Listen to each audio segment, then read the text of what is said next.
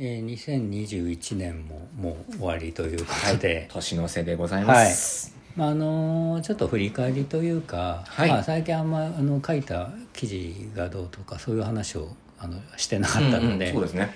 まあ今年お互いあの書いたものとかをちょっと紹介したりとか、はい。そういう回にしやりましょうようかなと思いますはい。と。でまずその、まあ、コロナ禍まあ前も話したかもしれない。もうコロナ禍以降でねちょっと取材の形態が変わったよね、うん。みたいな話を前もしましたけど、ええ。まああのオンライン取材が、うん。に移行しましたよねと。でまあ、コロナがちょっと落ち着いてきたので、はい。また対面の取材もちょっと戻りつつあるんじゃないかみたいなのもありますが、どうどうですかね？僕はまあ2021年中にやった仕事に関してはまあ結局オンラインで、まあ、取材っていう形がほとんどでした、うん。うんでただまああのちょっとこの間も話したけど別のラジオの企画ではちゃんとゲストがスタジオに来てっていうのもやってたんで、うんうん。まあ、一応対面でその取材的なインタビュー的なこともやったっていうのを決めると、でも比率ではまだオンラインの方が多かったですね、まああの話聞くだけだったら全うん。然オンラインでいけるなとは僕も思ってるんですけど、確立しちゃいましたからね。そうそうそう。ただそのものを見ながら話したいみたいな時もうん。ありますよねと。はい。でまあえー、と具体的に言うと「マイネオ」というサイトではい。僕書いてるんですけど、えーそこでキングジムの、スマホ専用テプラの記事を書いたんですね、はいでこれあの、えーテプラって昔ながらの 昔からありますけど、はい。い、わゆる事務用品でええポチポチ打つってラベルを出すみたいな。はい。でそれが今はもうスマホ専用の機器がああなるほど。出てスマホであの売ってでもうなんですかワイヤレスというか、はい。あその専用のプリンターからそうそうそうそう。っていうのを書いたんですよ、はい。でほん本当はそれはあのキングジムの本本社というか会社に行ってものを見ながら話す予定だったんですがあの何回目かの緊急事態宣言ん入ってあのちょっと対面できあの無理なんでオンラインでにしてもらえませんかって言われてああと思って。残念ですね。僕はあのキングジムちょっと行けると思ってわちょっと、はい。ちょっとワクワクしてたんですけど、できなくなったはいっていうのがあってちょっと残念だったなって。だからやっぱ物を見ながら話したいみたいなのあるじゃないですか。あります。そういう取材の時はね、はい。うん。実際にね自分でも触ってみて。うんうんうん。うん。なんかそういうのあります？トムさんえっ、と僕はあのまあこのリストにもあげましたけどブリーダーっていうですね、うん。あの一応一見ちょっとあの電子タバコっぽいんですけれど、はい。全然あのなんかねあの香りを楽しむ、うんうん。あのその数タイプのあのデバイスを開発したベンチャーの会社があって、はいはい。それのなんかその製品発表会見みたいのがあったんですあよー。でそれのオンラインの方に、えー僕入って、うん。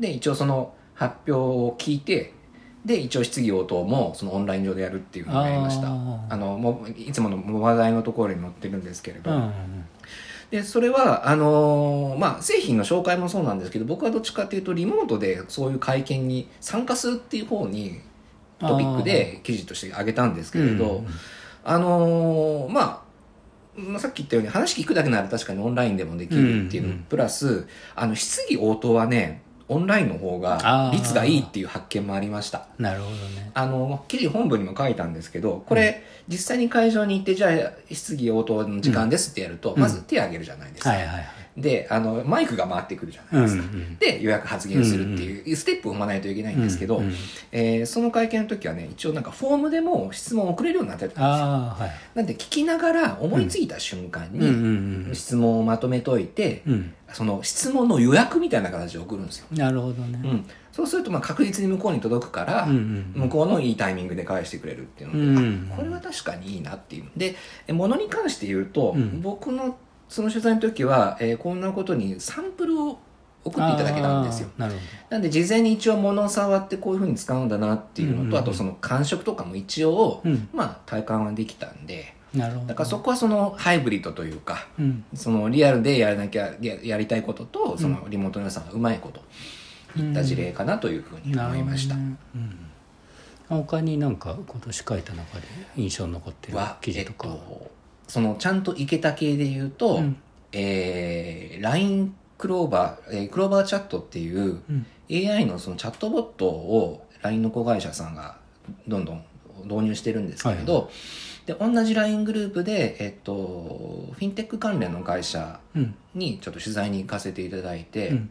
まあ、大崎のすごい新しいビルだったんですけど、うん。あの大きいブラウンとかのぬいぐるみ置いてありました。はいでそれは対面でちゃんとインタビューさせていただいて、うん。でこれはそのまあそのね憧れの会社のオフィスにちょっと入れるっていうところもそうなんですけれど、うんうんうん。やっぱり話も面白くて、うん。で結構あのノリノリで記事書いたんですけれど、でこれの印象でだったことは、えっとその発注した LINE の広報の方が窓口になって、うん。うん。えー記事の精査とか戻しもやっていただけたんですけど、うん。あのー、村中さんも経験ありますかね？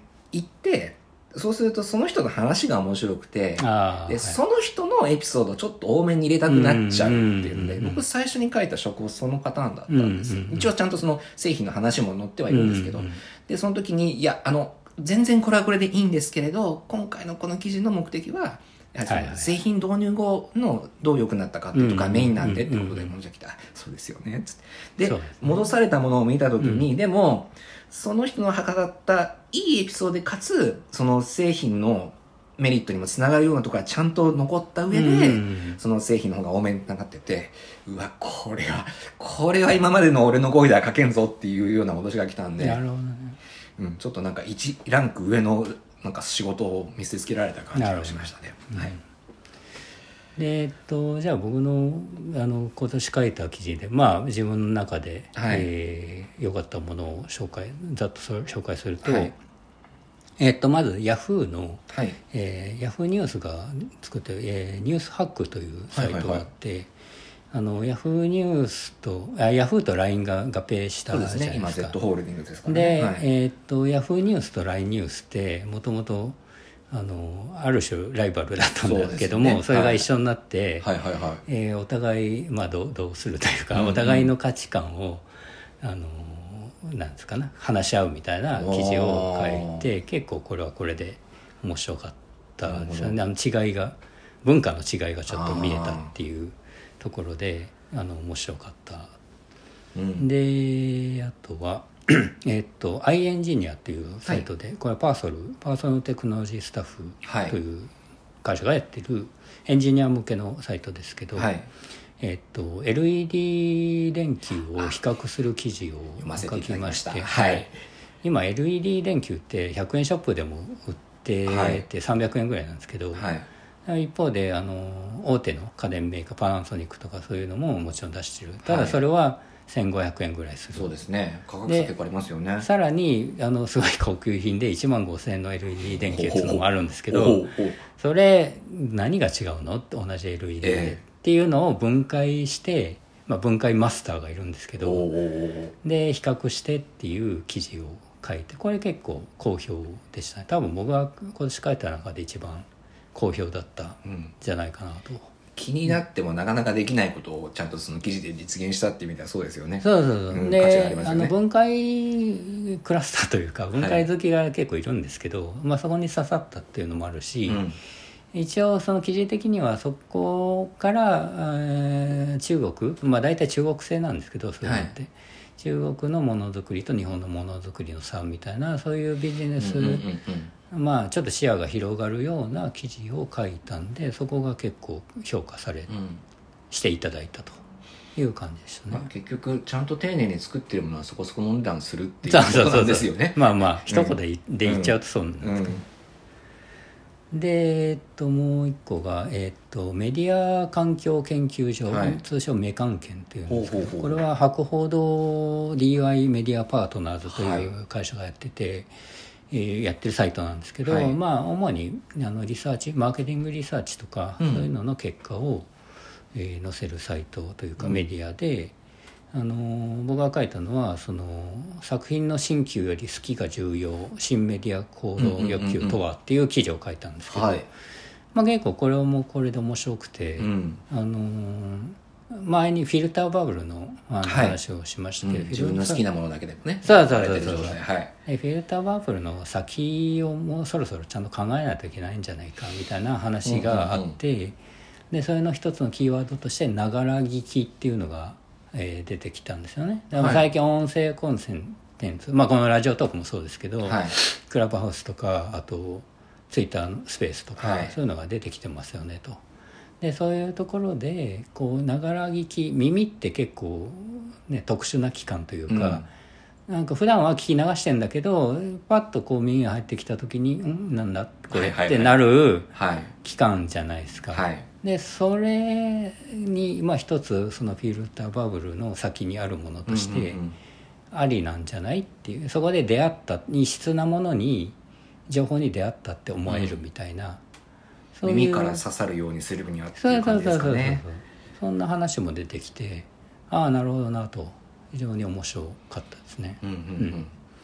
っていう感じでまあまあ広い他他にもいろいろはい。あの企業系とか、えーインディードとか経営ハッカーとか、まあ、そういうのが書いてるんですけど、はいっていう感じですかね。あ最後にもう一個いいですか、はいはい。あの今年書いたものということで、うん。あの私自分のノートにですね久々に創作ちょっと短編の小説的なのをあげまして、はいはい。あのノート創作大賞2021というのにちょっと実は応募しておりますので、うんうんうんうんあのよかったら皆さん読んでください、はい。これでまあや応募した理由はいつもよりちょっとたくさんの人に読んでもらいたいっていう意図からなんですけどはい、まあ一応今ざっと話したやつはリンクを概要の時に貼っておきますので、はい。ぜもしよかったら読んでいただければと思います。はい、お便りもお待ちしております、はい。フォローもお願いします、はいお願いします。ありがとうございます